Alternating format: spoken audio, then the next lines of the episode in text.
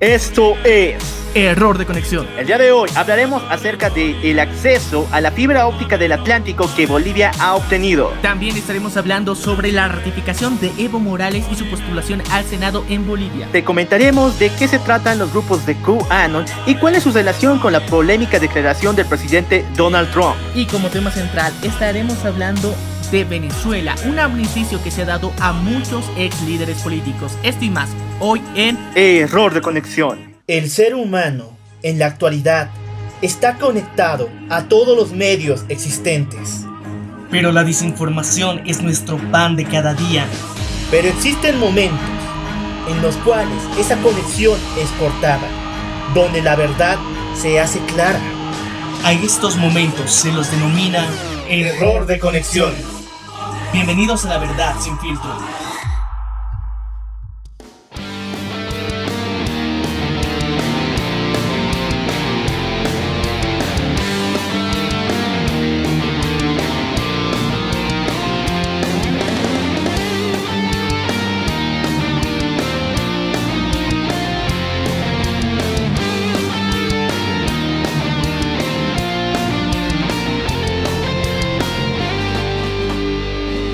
Buenos días, muy buenas tardes, muy buenas noches. Gracias por acompañarnos. Yo soy el Loco Alf. Y yo soy Menia. Y esto es Error de conexión. Deseándoles un buen inicio del mes de septiembre, vamos a recordarles en qué redes sociales pueden estar en comunicación con nosotros y en qué plataformas pueden escucharnos. Les invitamos a que se pasen por nuestra página de Facebook, Instagram y Twitter, donde nos pueden encontrar como Error de Conexión. Y también les invitamos a que puedan escuchar cada uno de los episodios de este podcast en las plataformas de Spotify, Radio Public, Google Podcast, iVoox, TuneIn y Castbox. Vamos a iniciar con el recuento de los casos confirmados de coronavirus en el país de Bolivia. Bolivia hoy amaneció con más de 19.580 casos confirmados y también con un ligero cambio en la cifra de muertos, ya que anteriormente se contaba con 48 al día, hoy en día se está tocando a los 15 y de esta forma varios gobiernos municipales han empezado a dar suelto un aire nuevo a esta nueva restricción y de procedimiento en un periodo post confinamiento. Tenemos que recordar que durante los anteriores meses se ha vivido un estatus en el que inicialmente se empezó con una cuarentena rígida, posterior a esta una cuarentena dinámica y en la actualidad la flexibilidad ha aumentado aún más generando un espacio donde se da libertad a muchos negocios para que estos puedan realizar sus labores con normalidad y de esta forma rehabilitar el motor productivo de Bolivia. Bolivia se ocupa en el, en el segundo lugar, en la, bueno, mejor dicho, en el antepenúltimo lugar en lo que refiere a casos de coronavirus en toda Latinoamérica. Pero el punto a señalar es que no hay que dejar que estas noticias y los números bajando nos den un, ligero pensamiento de que la situación va a cambiar o incluso mejorar. Tenemos que estar siempre pendientes de las medidas de bioseguridad y, más que todo, cuidar a nuestra familia y a los integrantes de la misma. Bien, ahora sí, vamos a pasar con las noticias que acabamos de mencionar. El día de ayer la presidenta Yanine Áñez ha confirmado la apertura de un canal que permitiría crear una conexión medio de la fibra óptica hacia los grandes cables subterráneos que existen en el Océano Pacífico. Esto nos permitirá una conectividad aún más accesible a lo que es el Internet a través de la fibra óptica, la cual no se contaba dentro de Bolivia durante todo este tiempo y la que se tenía era alquilada a países vecinos, por lo cual el coste de Internet y el acceso a Internet en Bolivia es uno de los más caros que existe en la región y a nivel mundial tomando en cuenta que principalmente por el déficit de no tener una salida al mar, esto se nos veía bastante complicado. Pero la empresa estatal Entel, como parte de las políticas que ha tomado durante los anteriores años, ha logrado que para este año podamos tener una conexión directa a la fibra del Pacífico, lo cual abaratará los costos y esto se hará de forma regular y paso a paso junto con las otras empresas telefónicas, tomando en cuenta que Esto no solamente beneficia a la compañía estatal de telecomunicaciones Entel, sino también a las que comparten su señal como es Nuevatel o también conocida como Viva en Bolivia. Bolivia ha vivido un tiempo muy oscuro con el Internet, llegando a tener uno de los más caros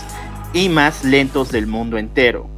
Considerando que la mayoría y el alcance que se obtuvo por medio de las conexiones a los celulares y diferentes otras redes inalámbricas se llega solamente a las 5, 5G, eh, bueno, mejor dicho, a 5 megas de viaje y considerando con fibra óptica podemos llegar hasta unos 10. Pero también la adquisición de esta apertura hacia el Océano Pacífico y al, acceso a la fibra óptica mundial, no solamente estamos hablando de un cambio fundamental en la estructura del Internet, sino la apertura de nuevos mecanismos, negocios y tendencias que van a llegar con el nuevo, este nuevo empujón hacia el futuro de nuestro país. Por otro lado, también tenemos que pensar en las condiciones negativas que acarrea esto. Por ejemplo, Obviamente que el tráfico y todo lo que refiere al mantenimiento y también el coste y operaciones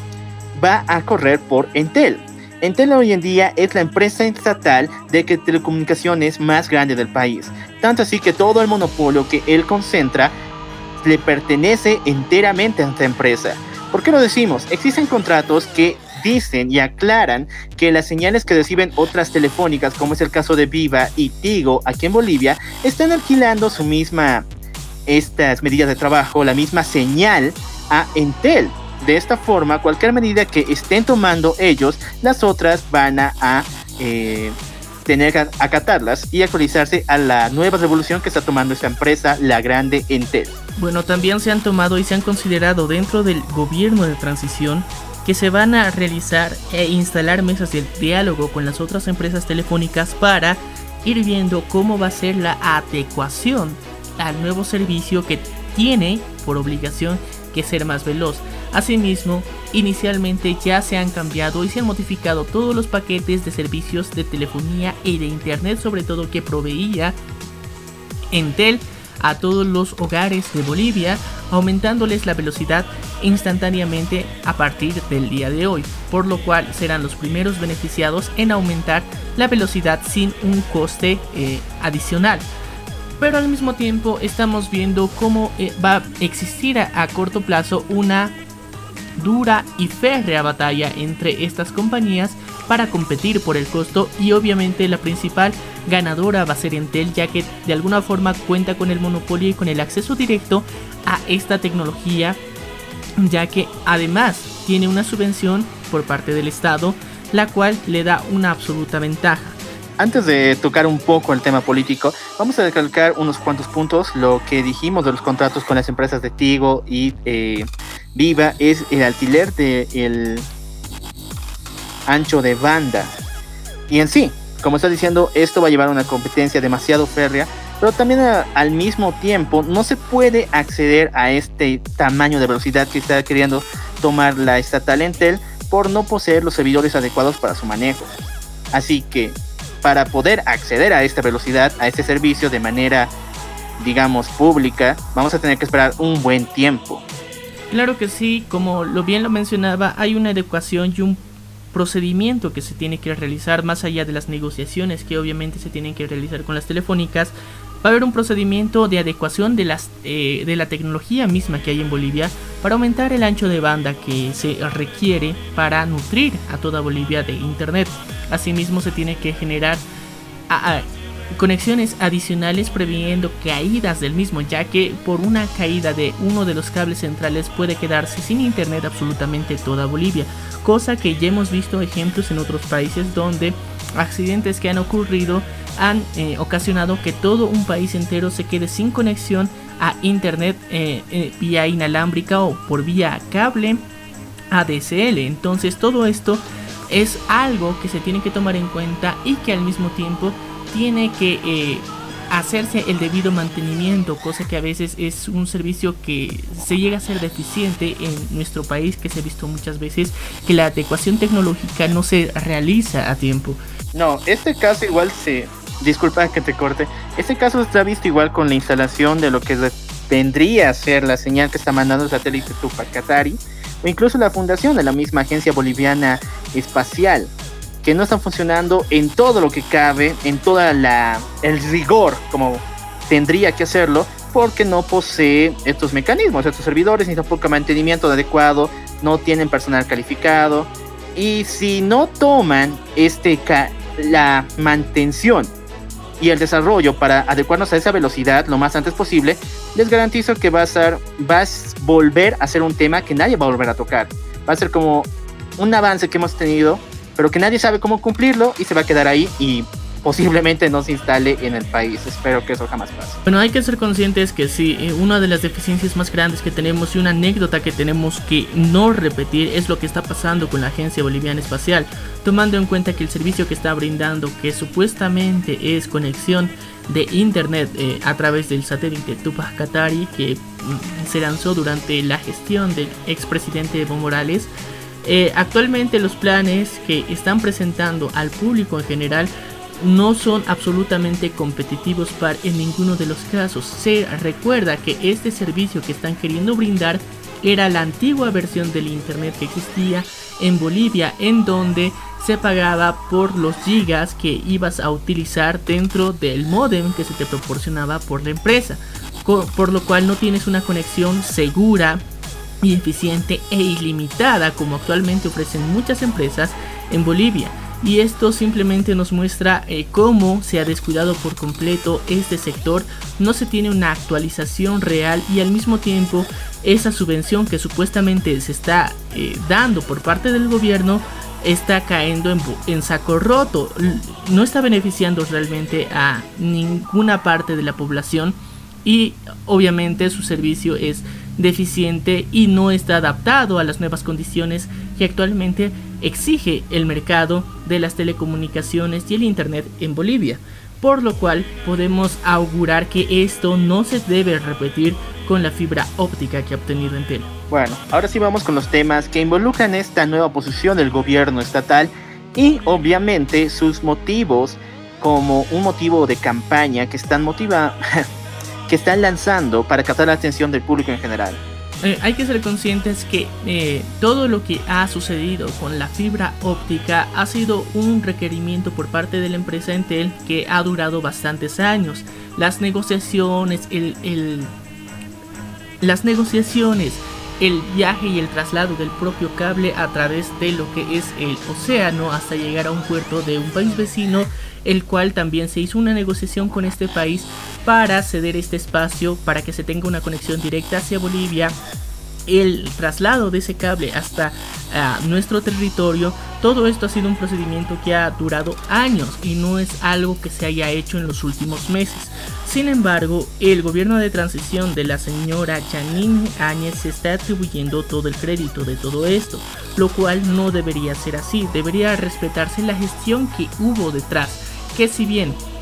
fue parte del eh, gobierno del expresidente Evo Morales, pero no tenemos que caer en politizarlo, simplemente esto se debería atribuir a la empresa Entel, no tomar ningún bando político, simplemente es la gestión responsable que se tiene que hacer por parte de una empresa en general, sin miramientos políticos. Entonces lo que se debería destacar es la gestión que realizó la empresa Entel para, es, para alcanzar este nivel de competitividad y conectividad. Pero lastimosamente vimos que vimos que en un acto público la señora presidenta Janine Áñez atribuyó todo este logro a su gestión y al mismo tiempo minimizó los hechos y el reconocimiento a la empresa nacional Entel, la cual eh, se ha encargado como tal de todas estas negociaciones aunque de alguna forma el ambiente político en Bolivia está cada vez más y más recargado. Bueno, hay que diferenciar una cosa de la otra. Este motivo de poder acceder a la fibra óptica del Océano Pacífico ya estaba en agenda de la empresa Entel desde su comienzo, volviéndose la estatal del país boliviano. Si bien un gobierno no puede atribuirse estas medidas que son netamente empresariales y muy importantes para nuestro país, Recordemos que Entel hasta la actualidad, por algún motivo que se desconoce, sigue siendo la imagen oficial de los gobiernos de la imagen oficial de los gobiernos estandarizados de Bolivia. Primero pasó con el presidente, expresidente Evo Morales Aima y actualmente está con la presidenta Yanine Áñez. Esta empresa está siendo monopolizada por el cambio de gerente, por el cambio de figuras dentro de ella, ya que los que están ocupando esa silla obviamente están atribuidos al nuevo, a la nueva carga política que está viviendo en la actualidad. Entel eh, estuvo en casos de investigaciones a comienzos de año, se cambió a su gerente, se cambió a la directiva e incluso hoy en día está a favor de las medidas que está tomando la presidenta. Tenemos que recordar que el señor Mohamed Mostajo, que en su momento fue el gerente general de la empresa Entel, actualmente se encuentra fuera del país y con investigaciones por eh, diferentes casos de eh, corrupción en Bolivia y que lastimosamente el gobierno de de la señora Áñez no ha hecho una investigación exhaustiva y simplemente hizo, se hizo de la vista gorda para hacer el procedimiento que se requería y no hacer seguimiento y dejar que esta persona salga del país con total impunidad sin responder a los cargos que ya estaban en su contra y que ya se habían habilitado y esta persona simplemente salió del país. Es una de las recriminaciones más grandes que se puede hacer en su momento. Ahora, en esta situación actual que se está viviendo, eh, los tintes políticos que se están tomando por parte del gobierno de transición de la señora Janine Áñez están cobrando cada vez más pesos y son evidentemente notorios. Y lastimosamente se está cayendo y se está convirtiendo esto en una tradición en donde los partidos políticos que están en el poder utilizan recursos del Estado para realizar campañas políticas, lo cual no se debería hacer y en realidad debería estar penado. Pero como eh, los gobiernos se encuentran en el poder, pueden desmentir esto diciendo que son campañas de información, de que están mostrando lo que se está realizando, de prevención y otro tipo de excusas que también realizaba el señor Evo Morales en su momento y que lastimosamente en la actualidad estamos viendo una repetición de este mismo tipo de hechos con el gobierno de transición de la señora Áñez. Es una lástima que se repitan este, estos malos ejemplos que ya hemos visto en el pasado y que sabemos que no llevan a nada bueno. Simplemente están tratando de mantener la atención en su partido, en el partido que representarán en las próximas elecciones, el tiempo posible que se pueda. Y esto de alguna forma genera una desventaja política a todos el resto de adversarios políticos que se tiene. De por sí, la palestra y todos los movimientos que están ocurriendo políticamente hablando de los candidatos está dando el favoritismo hacia el bando de la presidenta Yanine Áñez. Es muy extraño ver las encuestas de boca de urna o incluso de las personas, ah, de los medios de comunicación tradicionales. Estos muestran claramente un favorecimiento del movimiento al socialismo por encima de Yanine Áñez, o incluso de Carlos Mesa por encima de Yanine Áñez. Si bien está en una franja donde no puede aspirar incluso a tomar la primera posición en las encuestas, estas medidas están favoreciendo demasiado bien a su imagen. Y hoy en día, lamentablemente otra vez, las radios, los medios estatales como BTV y la radio y Radio Gimani, que anteriormente a Radio Patria Nueva, aquí en Bolivia se han vuelto de nuevo en la boca del gobierno de Yanine Áñez. También hay que tomar en cuenta que el amiguismo que se está realizando, las roscas de poder que siempre existen en, los partidos políticos, se están notando. Eh, hemos visto cómo gran parte de lo que sería su bancada en los ministros actuales, los viceministros que se encuentran en el poder, son personas que de alguna forma tienen un contacto con el partido político al que representan o que de alguna forma benefician a esa imagen que quieren consolidar con su partido político.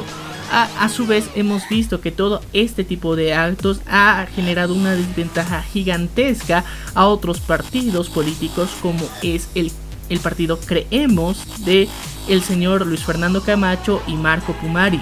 del cual dentro de lo que serían eh, las personas que iban a formar parte de los candidatos para eh, diputados y senadores por su partido, han llegado a representar una baja, ya que muchos de ellos han renunciado al partido Creemos y en total han renunciado 49 personas, lo cual representa un dato completamente alarmante para cualquier partido político. Sin embargo, no han podido reponer a esas 45 personas que han salido de su partido y han y han podido reponer ni siquiera la mitad de esas personas como nuevos candidatos dentro de estas sillas que tendrían que estar completas para las próximas elecciones. Estas dimisiones no solamente se han dado en el partido Creemos, sino en la mayor parte de partidos que actualmente se están postulando para las próximas campañas electorales. Entonces, estamos notando claramente la marcada diferencia y este aporte que tiene el partido de la señora Janine Áñez para las próximas elecciones que está generando una ventaja eh, colosal comparándose con otros partidos políticos. También recordemos que el MAS durante los últimos meses se ha visto bastante afectada su imagen pública por todos los hechos que han venido sucediendo durante la cuarentena y posterior a la salida y renuncia del señor Evo Morales. Antes de finalizar este tema, tenemos que recalcar de nuevo nuestra insistencia respecto a la Agencia Boliviana Estatal, ya que esta institución no solamente no ha explicado cómo realmente funciona la señal que recibe del satélite Tupacatari, sino al mismo tiempo se adjudica acciones que son netamente una compra y alquiler de la señal y el ancho de banda de Entel, así como las otras de las otras empresas telefónicas como que ya habíamos mencionado, la Agencia Boliviana Estatal está lanzando su propia línea de Internet, de telecomunicaciones, pero esta, esta bajo la norma y bajo la posición de que es gracias al satélite Tupac Pero la verdad es que no. Esta más bien es una la misma señal que se envía de Entel, pero repetida a través de varios eh, postes a través de las zonas rurales para tener un mayor alcance. Y yo creo que es más que clar más que necesaria esta aclaración, ya que eh, bueno, el, el satélite Tupac Katari hasta ahora no se ha dado una auditoría ni un informe oficial de qué tipo de satélite realmente es. Declaraciones oficiales, obviamente, ya que ya hay bastantes especulaciones, ya sea por el modelo del satélite que se ha comprado y por otras y por otras funciones que se tienen del mismo por expertos tecnológicos de otros países que han asesorado y que han dado declaraciones muy claras sobre que ese satélite no es de telecomunicaciones y que simplemente era una fachada por parte del gobierno del señor Evo Morales en su momento para quitar dinero de Bolivia, descentralizarlo y simplemente hacer un lavado de dinero en China del mismo y eh, que hasta ahora no hay una investigación seria y bien justificada, la cual se debería haber realizado durante los anteriores meses, pero obviamente reconocemos que por la pandemia también se ha visto muy limitado todo esto, pero que no se debe perder de vista en el futuro gobierno que se tenga presente dentro de Bolivia, siempre y cuando este no sea el movimiento al socialismo. Bueno, vamos a pasar de noticia a hablar que las seis federaciones del trópico de Cucaleros y también la bancada del MAS ha declarado que postula al expresidente Evo Morales Ayma como senador por el departamento de Cochabamba. Ok, dentro de lo que hemos visto durante los últimos meses, el, la agitación y la combustión social que había, porque recordemos que en el mes de febrero el Tribunal Electoral ha declarado inhabilitado al señor Evo Morales para las próximas elecciones, ya sea para senador o a la presidencia como también se lo pensaba postular, por un simple y sencillo hecho que dentro de los requisitos que se exige dentro de la constitución política del Estado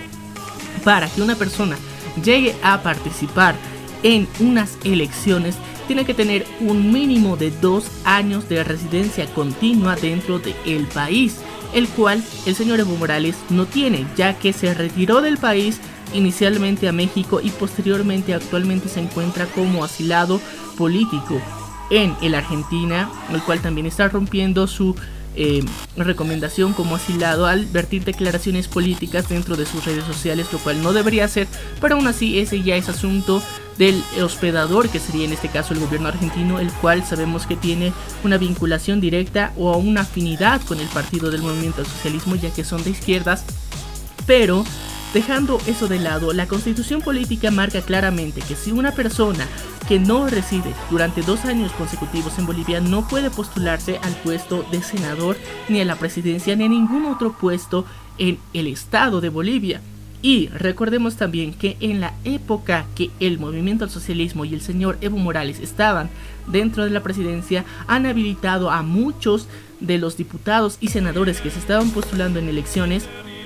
porque estos supuestamente no residían en un departamento fijo durante dos años, pero si bien residían en Bolivia, entonces este, este tipo de inhabilitaciones ya se había practicado dentro del gobierno del señor Evo Morales, pero ahora sale a la luz de que esto puede ser considerado y están buscando realizar una apelación dentro de la justicia del área jurídica para que esto tenga un impacto dentro del Tribunal Supremo Electoral y ha sido una manipulación en la cual se ha buscado a uno de los jueces que dentro de Bolivia ha beneficiado bastante al movimiento al socialismo liberando a muchos de los ex ministros, ex senadores, ex diputados, los cuales se les tiene un seguimiento por malversación de fondos y ganancias ilícitas con recursos del Estado. Estos mismos jueces que han liberado, actualmente uno de ellos se encuentra deliberando junto a otro, el cual ha dado el visto bueno para que el señor Evo Morales pueda ser habilitado como senador y otro que le ha dado una completa negativa, por lo cual se ha citado un cuarto intermedio para deliberar y traer a un tercer juez el que dé la decisión completa para habilitar o no al señor Evo Morales. Ahora, aquí hay un gran problema el movimiento al socialismo cree que con esta disposición dentro de la justicia en Bolivia pueden habilitar al señor Evo Morales, pero la verdad no es así, que simplemente el Poder Judicial tiene la potestad de reclamar al Tribunal Supremo Electoral que se ha hecho una muy vaga declaración de el por qué se ha, eh, se ha considerado inhabilitar al señor Evo Morales. Ellos pueden apelar a, la, a que la justificación que se ha hecho para inhabilitar al señor Evo Morales no es clara, más no así no pueden dar una decisión completa al, eh, sobre el Tribunal Supremo Electoral, ya que el Tribunal Supremo Electoral se encuentra sobre la, eh, este nivel de justicia que se quiere aplicar. Sin embargo, actualmente se conoce que el nuevo juez que se está invitando para deliberar en, la, en las próximas sesiones que se van a tener. Eh, también tiene un historial de favorecimiento al movimiento del socialismo, ya que él en su momento también declaró que eh, era un derecho constitucional, un derecho humano que el señor Evo Morales participe en una nueva elección, lo cual sucedió eh, para el desgracia el 21F y que al mismo tiempo eso agitó más a la población. Entonces esta persona ya tiene una orientación política y no se puede declarar neutral ni alguien de confianza para deliberar en este momento. Pero recordemos, y lo vuelvo a poner en hincapié, la única decisión que se puede tomar dentro de esta apelación es que se ratifique y que se argumente de mejor forma la decisión del Tribunal Supremo Electoral. Esta en ningún caso tiene el poder de autorizar al señor Evo Morales o habilitarlo para una nueva elección. Pero hay que reconocer que la justicia en Bolivia y todo lo que hemos visto que ha pasado durante los últimos años y los últimos meses nos demuestran que muchas cosas que realmente están ampliamente demostradas que no tendrían que pasar suceden por manipulación del movimiento al socialismo, ya que ellos no respetan no respetan en absoluto ningún tipo de ley o norma ya existente que muchas veces, en este caso, ellos mismos aprobaron. Ellos deciden malinterpretarla y cambiarla a su conveniencia. Y esto hemos visto más de un ejemplo y el más obvio y claro que tenemos hasta la actualidad es el declarar hábil en las anteriores elecciones del mes de octubre al señor Evo Morales como si fuera un derecho humano rompiendo lo que se venía presentando en la constitución política de un máximo de dos reelecciones y también el referéndum en el que se, se le dijo un no a una tercera reelección para modificar la constitución política. Del expresidente Evo Morales hemos tenido muchas noticias esta semana, también la bancada de senadores quería ah, postular una ley que quitara los beneficios de pago eh, vitalicio a los expresidentes, pero saltándose al señor Evo, Morales porque era un buen presidente, sus palabras. Sin embargo, la situación es la siguiente. Como ya señalaste, un juez tiene que deliberar esta consigna entre derechos generales contra derechos civiles. como ustedes ya lo saben, los derechos generales y humanos que posee todos, que poseemos todos nosotros, nos permite postularnos para en cualquier cargo político. Pero los derechos civiles que están atribuidos a la ciudadanía boliviana es eh, esa norma que dice que tenemos que tener residencia de dos años por lo menos en el país. Entonces, la jugada maestra sería poner otra vez la misma situación de que los derechos humanos van por encima de los derechos civiles de ciudadanos bolivianos. De esta forma, no me parecería muy extraño que en los próximos días esté hablando ya de la postulación y la reconfirmación del, del expresidente Evo Morales como ministro de Cochabamba. Bueno, mejor dicho, como eh, senador de ese departamento. Tiene demasiado apoyo, prácticamente el departamento entero lo tiene como figura única de poder y manejado lamentablemente por varios de esos sectores de los eh, cocaleros. Bueno, tenemos que reconocer que también el departamento de Cochabamba y más específicamente la región del Chapare es una de las que tiene un alto índice de producción de coca, la cual no va para el consumo eh, nacional, sino eh, ahora es más que coherente que esta va para la comercialización y la producción de cocaína, que posteriormente es distribuida a diferentes países, entre ellos Colombia, Venezuela, Cuba y el resto del mundo. Entonces, esta, esta región extrañamente también fue beneficiada con uno de los aeropuertos, que es el aeropuerto de Chirmore, por el cual el señor Evo Morales pudo eh, huir del país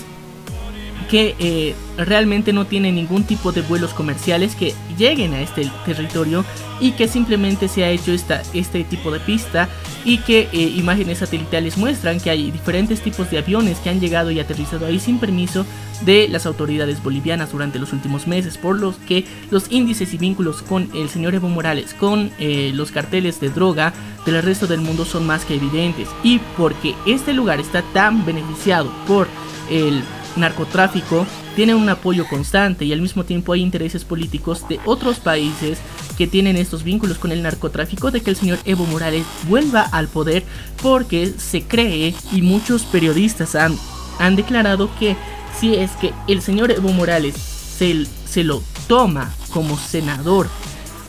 de Cochabamba y si el movimiento al socialismo gana las próximas elecciones, los actuales candidatos a la presidencia en su momento van a renunciar para cederle paso al senador eh, eh, de Cochabamba y que él tome el poder otra vez nuevamente como presidente. Y esto es algo que se está corriendo los rumores altamente en toda Bolivia. Por lo que no podemos perder de vista esta situación. Bueno, la situación es completamente crítica aquí en Bolivia. Estaremos esperando la decisión del tribunal, el tribunal electoral y lo más importante, ¿cuál es tu opinión al respecto de esta, esta nueva movida que está haciendo el movimiento al socialismo? Vamos a pasar a la siguiente noticia. Vamos al ámbito internacional. Y Maniac, ¿puedes darnos un una pequeña aclaración de este, esta nueva situación que está, está viviendo el mundo? Vamos a aclarar. QAnon es un grupo u organización que se está realizando en Latinoamérica principalmente, ha tomado gran fuerza en las redes sociales, donde sus máximos representantes y principales líderes generan y muestran teorías a todos los usuarios en las que se vinculan teorías ampliamente conspiranoicas sobre élites eh, mundiales y organizaciones internacionales o secretas, las cuales se encuentran eh, gobernando el mundo y que tienen una amplia influencia tanto en los medios de comunicación como en toda la información que se está dando. Y estos a su vez generan desinformación dentro de las personas y los seguidores que han llegado a tener. Este movimiento ha ido fortaleciéndose durante los últimos meses gracias al COVID-19, donde muchas personas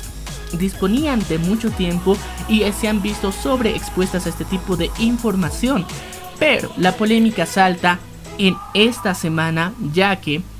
Twitter decidió censurar por completo a este grupo por estar generando desinformación global, por lo que las cuentas que han sido identificadas, que han sido más de 120 cuentas que difundían este tipo de contenido, han sido bloqueadas.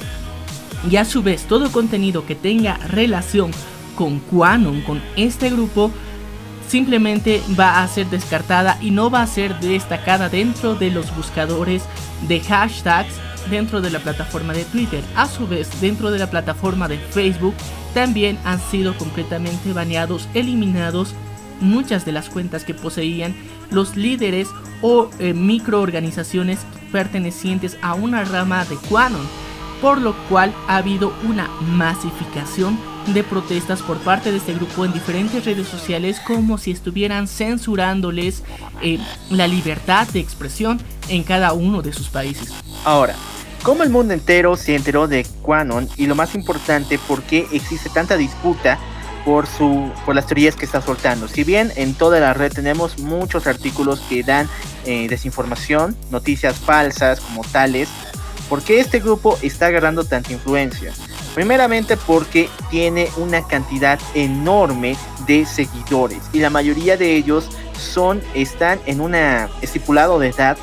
desde los 20 hasta los 50 años, en una generación de los boomers, de padres de familia, de personas que por hasta cierto punto se convertirían en líderes de opinión dentro de un núcleo familiar o incluso en la misma sociedad. Y esto les ha dado el poder o de alguna forma la legitimidad y credibilidad. Pero lastimosamente esto no es suficiente ya que todas las teorías y las,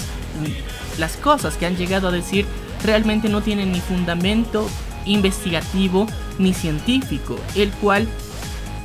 puede ser básicamente refutado de cualquier forma de formas bastante sencillas y simples, ya que las personas que divulgan esta información no se dan la molestia de buscar las fuentes oficiales, de contrastar la información que está dando y simplemente repiten lo que algunas páginas de Quanon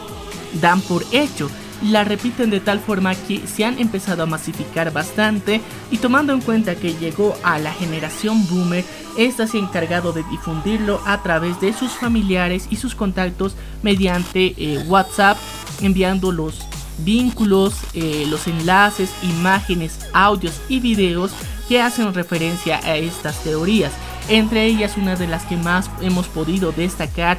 y mostrar cómo ha causado un gran daño a nivel internacional es el uso de el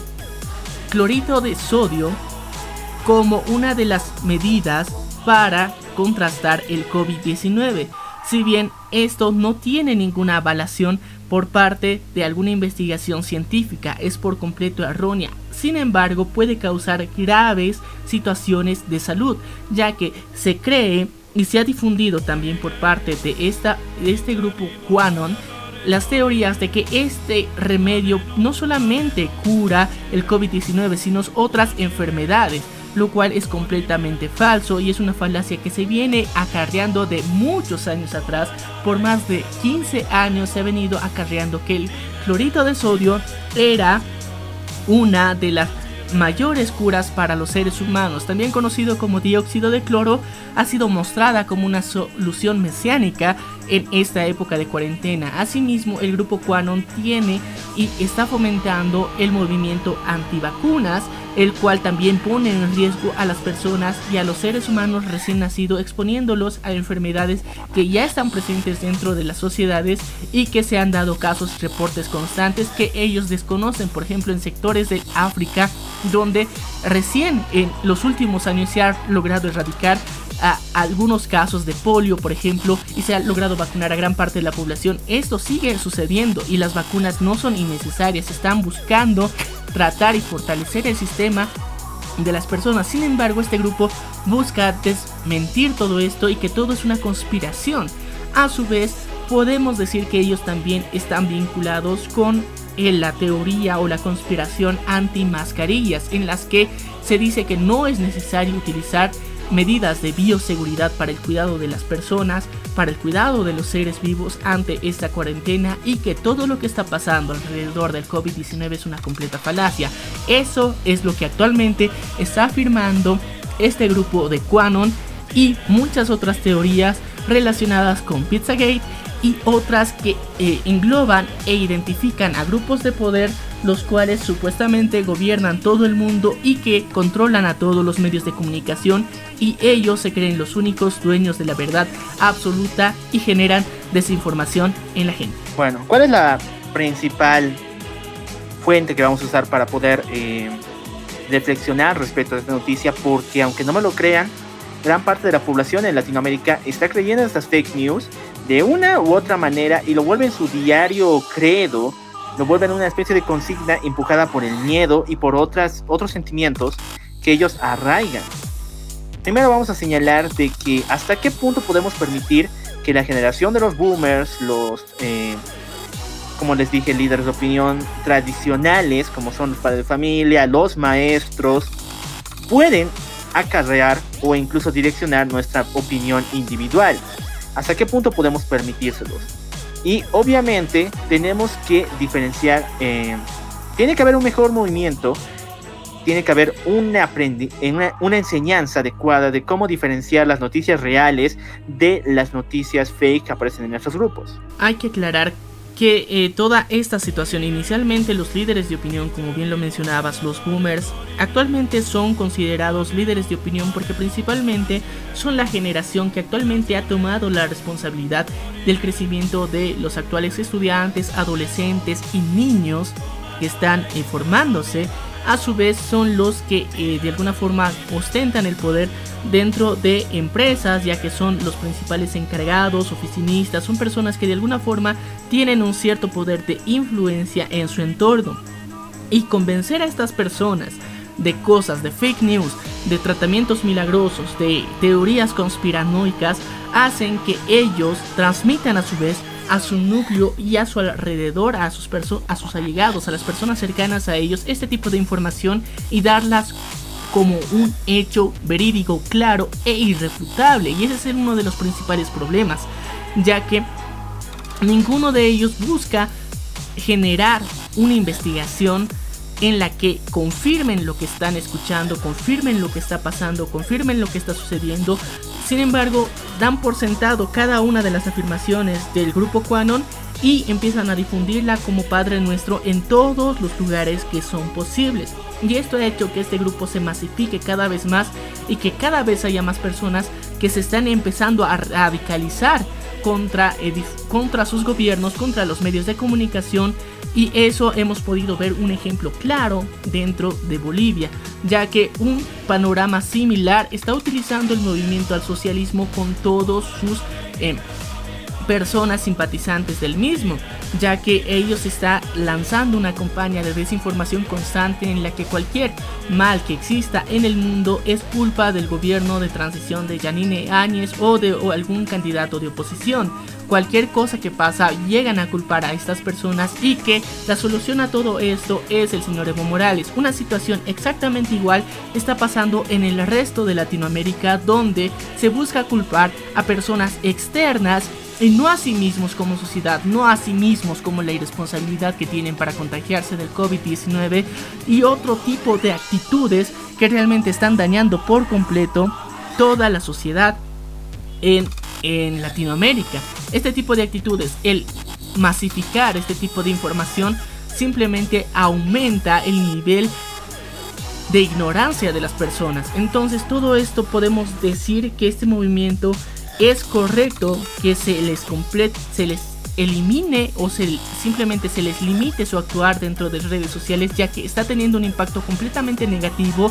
y que está desinformando y es más que evidente y si tú has escuchado alguna de estas teorías por favor simplemente te invitamos a que hagas una pequeña búsqueda dentro de eh, los buscadores que llegas a utilizar y vas a encontrar que estas no están fundamentadas por datos científicos o hechos contundentes, simplemente son teorías y como teorías no tienen un fundamento o un argumento completo. Simplemente vas a encontrar muchos huecos en todo lo que se te está comentando, se te está diciendo que realmente no tienen una justificación ni lógica real. Por lo mismo que es necesario reflexionar en este tema y que su uso también se lo puede voltear hacia un uso político y al mismo tiempo para enardecer a las multitudes, enardecer a muchas,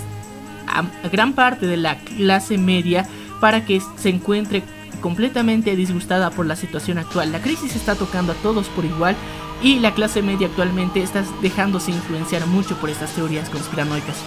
Bueno, ¿cuál es tu opinión respecto a la capacidad de estos grupos de poder difundir noticias falsas y también lo que se está viviendo en Estados Unidos tras las declaraciones del presidente Donald Trump. vamos a ir a Venezuela donde se está viendo un hecho poco usual. Se acaba de eh, dar una especie de salvoconducto a varios líderes de oposición, esto de parte del actual presidente Nicolás Maduro. Recordemos que la situación en Venezuela ha sido realmente convulsionada en los últimos dos años. Nosotros ya anteriormente habíamos hecho la cobertura de lo que fue eh, la ascendencia y el reconocimiento del presidente interino Juan Guaidó. En su momento, las múltiples protestas que se levantaron dentro de Venezuela contra el señor Nicolás Maduro y todo su gobierno. Sin embargo, estas han sido apagadas y abucheadas, acalladas durante mucho tiempo, con el remate que fue reconocer a Juan Guaidó como el presidente interino y no reconocer al señor Nicolás Maduro como parte o como líder de Venezuela. Asimismo, ha habido durante esta última semana un cambio realmente sorprendente donde el señor Nicolás Maduro da un amnisticio y se liberan a muchos de los líderes políticos que estaban encarcelados o que estaban exiliados de Venezuela para que estos puedan volver a ser habilitados para las próximas elecciones que se van a tener en el mes de diciembre. Estas con fines al Parlamento y para que de alguna forma esta va a ser utilizada como una maniobra política, ya que hay que ser claros, durante esta cuarentena el gobierno de Nicolás Maduro solicitó diferentes préstamos a entidades internacionales para así poder amortiguar toda la crisis que se estaba viviendo por el COVID-19 dentro de Venezuela, ya que ellos también la han pasado bastante mal. Sin embargo, ningún crédito ha podido ser habilitado a Venezuela por la situación en la que se encuentran y en la que el señor Nicolás Maduro no es reconocido como presidente, así que cualquiera de los pedidos que se tenían que realizar no han sido atendidos porque el señor Nicolás Maduro sigue en el poder y porque se considera que dentro de Venezuela no hay democracia y este es obviamente un hecho. Sabemos que se está viviendo una completa dictadura y que muchas personas por esta misma razón han decidido migrar de Venezuela a los países vecinos e incluso han llegado a otros continentes. Por lo que vemos que lo que ha realizado el señor Nicolás Maduro en esta semana tiene un tinte completamente político para que de alguna forma lavarse la cara y decir que en Venezuela supuestamente ahora sí hay democracia y que eh, cualquier persona de la oposición va a ser libre de participar en las próximas elecciones y eh, de esta forma dar validez al gobierno del el señor Nicolás Maduro, el cual también eh, llegó con, por un supuesto fraude electoral que se ha denunciado en Venezuela al poder nuevamente y obviamente es una dictadura la que se está viviendo. Bueno, vamos por los puntos más importantes. Estos préstamos, los cuales aclaró Meniac, son realizados a entidades internacionales. La mayoría de ellas son chinas y rusas. Pero estas exigen una libre transición desde el país, de sus países de orígenes hasta Venezuela, por lo cual tienen que atravesar de órganos de eh, verificación, órganos bancarios y también políticos que tengan que ver la verdadera razón por la cual se están realizando esos préstamos. La única entidad que tiene el poderío y dar una declaración jurada de que realmente no existe eh, corrupción ni tampoco una dictadura en Venezuela es la Asamblea Nacional Venezolana. Esta fue completamente desmantelada en el año 2017 hasta la actualidad. Con eh, esto del gobierno de transición, bueno, con el gobierno del señor Nicolás Maduro. Ahora, el plan del señor como tal es llamar a los rivales políticos, aquellas personas que fueron alejadas de su país, darles este, este perdonazo, por así decirlo, para que puedan ocupar sillas dentro de la Asamblea Nacional. De esta forma, al ser llenadas de 100 podrán dar una declaración justa, supuestamente, de que en Bolivia, bueno, de que en Venezuela no existe esta dictadura como tal. Bueno, eh, cabe recalcar que eh, el Parlamento de Venezuela tal cual eh, durante fue disuelta por un simple y sencillo motivo, que la mayoría era oposición al gobierno del señor Nicolás Maduro. Por eso fue disuelta y el presidente del parlamento era el señor Juan Guaidó, por el cual por lo cual se le declaró también a él presidente interino. Todo esto es una consecuencia de actos y como una maniobra política para que el señor Nicolás Maduro continúe en el poder